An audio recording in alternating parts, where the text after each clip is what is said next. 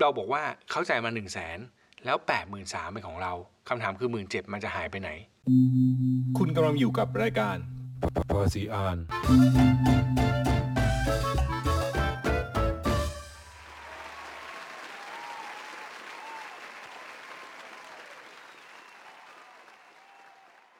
คำถามในวันนี้ถามเรื่องเกี่ยวกับการรับเงินกับการรับงานครับว่ามันมีปัญหาแบบไหนยังไงบ้าง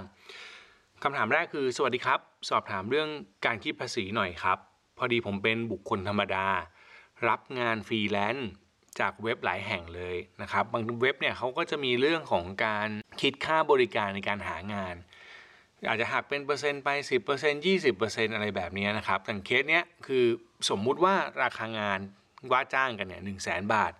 ลูกค้าจ่ายเงินมา 1 0 0 0 0แสนบาท ทีนี้ทางตัวตัวกลางเนี่ยเขาก็จะหัก ในหลักประมาณ 17% 17%ก็คือ 1 7 0 0 0 17,000 ค่าบริการก็จะอยู่ที่ 83,000 เงินที่ได้มาเนาะก็จะเหลือแค่ 83,000 ทีเนี้ยพอได้เงินจริง ๆ 83,000 คนจ้างจ่ายแสนหนึ่งคำถามคือเวลาคิดเสียภาษีใช้ตัวเลขไหนครับ แล้วก็เอาไอ้ค่าบริการเป็นค่าใช้จ่ายได้หรือเปล่า จริงๆคำถามเนี่ยมันมีคำตอบอยู่แล้วเนาะก็คือลูกค้าเขาจ่ายเงินจ้างมาทั้งหมด 1 0 0 0 0แสนนั่นแปลว่า 1 0 0 0 0แสนเนี่ยเป็นเป็นเงินของเรา เงินของเรา 1 0 0 0 0แสนเราต้องเอาไปจ่ายให้กับตัวกลาง 1 7ื่นรายได้ของเราที่ต้องเป็นเนี่ยคือรายได้1 0 0 0 0แสนทำไมคิดแบบนั้นใช่ไหมครับบางคนบอกเอ้ยทำไมไม่คิด 8 3 0 0 0ล่ะคำถามคือถ้าคิด 8 3 0 0 0แล้ว 1 7ื่นเนี่ยจะไปลงเป็นอะไร ลองนึกภาพอย่างนี้นะครับลูกค้าจ่ายเงินให้เรา1 0 0 0 0แสนเราค่อยเอาเงิน 1 0 0 0 0แสนเนี่ยไปแบ่งจ่ายให้เขา1 7ื่นอันนี้คือรายได้เรา 1 0 0 0 0แสนแล้วเราค่อยจ่าย 1 7ื่น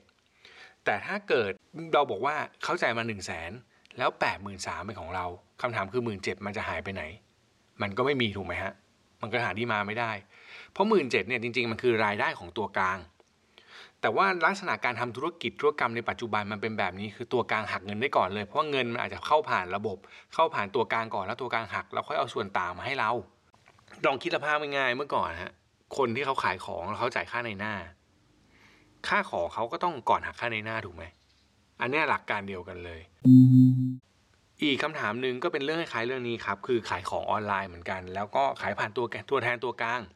ทีนี้ตัวแทนตัวกลางเนี่ยก็จะมีหักค่าธรรมเนียมค่าคอมมิชชั่น ค่าช่วยขายค่าต่างๆ พวกนี้คำถามก็หลักการเดียวกันว่า แล้วรายได้ของเราต้องเป็นเท่าไหร่ รายได้ของเราเนี่ยตีความให้ชัดเจนที่สุดเลยก็คือ มันเป็นเงินที่ลูกค้าต้องควักจ่ายเพื่อซื้อของเรา แต่ส่วนที่เป็นค่าใช้จ่ายอื่น เพิ่มเติมที่เราต้องไปจ่ายให้กับคนอื่น หรือคนอื่นหักเราไปเนี่ย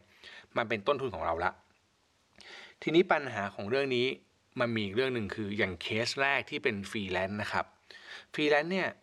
ถามว่าค่าใช้จ่ายตรงหมื่นเจ็ดตรงเนี้ยเอามาเป็นรายจ่ายในการคำนวณภาษีได้ไหมคำตอบคือไม่ได้ เพราะว่าอะไร เพราะว่าถ้าลักษณะงานเป็นฟรีแลนซ์คือใช้แรงงานแลกกับเงินมาเนี่ย ต้นทุนที่กฎหมายให้หักเป็นค่าใช้จ่ายสูงสุดเนี่ยมันจะอยู่แค่หนึ่งแสนบาทเท่านั้น เหลือแค่แสนเดียวเท่านั้น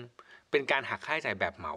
ไม่ได้สนว่าเราจะจ่ายจริงเป็นเท่าไหร่ อันนี้คือหลักการคำนวณภาษีตามกฎหมายครับ ดังนั้นมันก็เลยจะกลายเป็นค่าใช้จ่าย ทางกฎหมายเพื่อคำนวณภาษีไม่ได้ แต่ในเคสของฝั่งที่เป็นขายของออนไลน์ ตัวนี้เป็นค่าใช้จ่ายได้เพราะว่าอะไร เพราะว่ากฎหมายเนี่ยให้แนวทางปฏิบัติไว้ 2 แบบ ในกรณีที่ขายของออนไลน์สามารถเลือกหักเหมาได้ ก็จะหักเหมาในอัตรา 60%แต่ถ้าเลือกหักเหมาไม่ได้หรือไม่อยากเลือกหักเหมา สามารถเลือกหักค่าใช้จ่ายตามจำเป็นและสมควรหรือตามจริงได้ ตามจริงที่ว่าเนี้ยก็จะนำค่าใช้จ่ายตรงเนี้ยที่ต้องจ่ายให้กับนายหน้าตัวแทนตัวกลางทั้งหลายเนี่ยมาเป็นค่าใช้จ่ายได้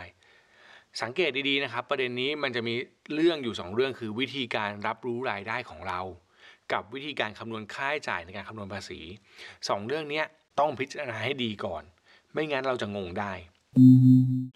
สิ่งที่สำคัญคือเราต้องเข้าใจหลักการคิดรายได้ และคำนวณภาษีที่ถูกต้อง เราถึงจะไม่มีปัญหากับสัมภาระครับผมภาษีอ่าน